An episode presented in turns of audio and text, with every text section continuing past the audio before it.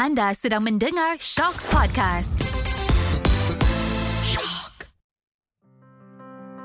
Dengarkan perjalanan cerita tentang Tan Sri Nazir Razak dalam podcast di sebalik nama yang mengandungi tiga komponen utama iaitu keluarga, kejaya dan negara. Isu 1MDB dan politik menggegarkan satu dunia. Sedikit sebanyak terpalitnya nama Nazir Razak dalam isu ini. Dan jom kita dengarkan apa isi kandungannya dan apa yang berlaku di sebalik cerita ini. Bagaimana ya isu YNDB ni mencerminkan kedudukan politik, ekonomi dan sosial Malaysia? Apa pandangan Tan Sri?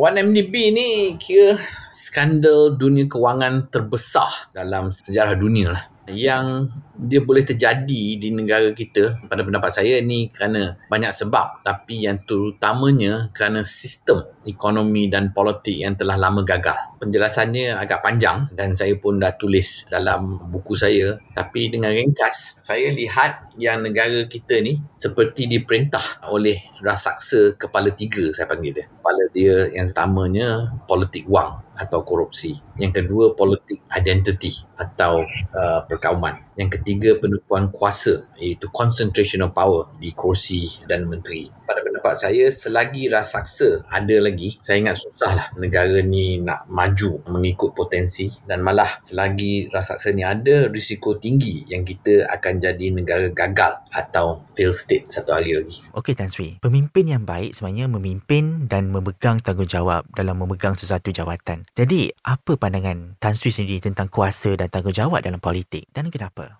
Saya percaya ruang berkhidmat ni luas dan tidak terhad kepada politik ah, atau pemilihan raya. Eh. Saya nekat untuk terus menyumbang secara ikhlas melalui inisiatif-inisiatif yang saya lakukan seperti yang dipanggil Better Malaysia Assembly atau Sidang Rakyat Malaysia. Saya fikir kalau saya jadi ahli politik di dalam sistem politik yang sedia ada, boleh jadi saya terpaksa uh, membuat benda-benda yang diperlukan uh, untuk menyelamatkan diri atau memajukan kerjaya dan lain-lain. Dan yang, yang perlu dilakukan tu agak bertentangan uh, dengan nilai-nilai pribadi saya. Jadi lebih baiklah saya berkhidmat secara lain.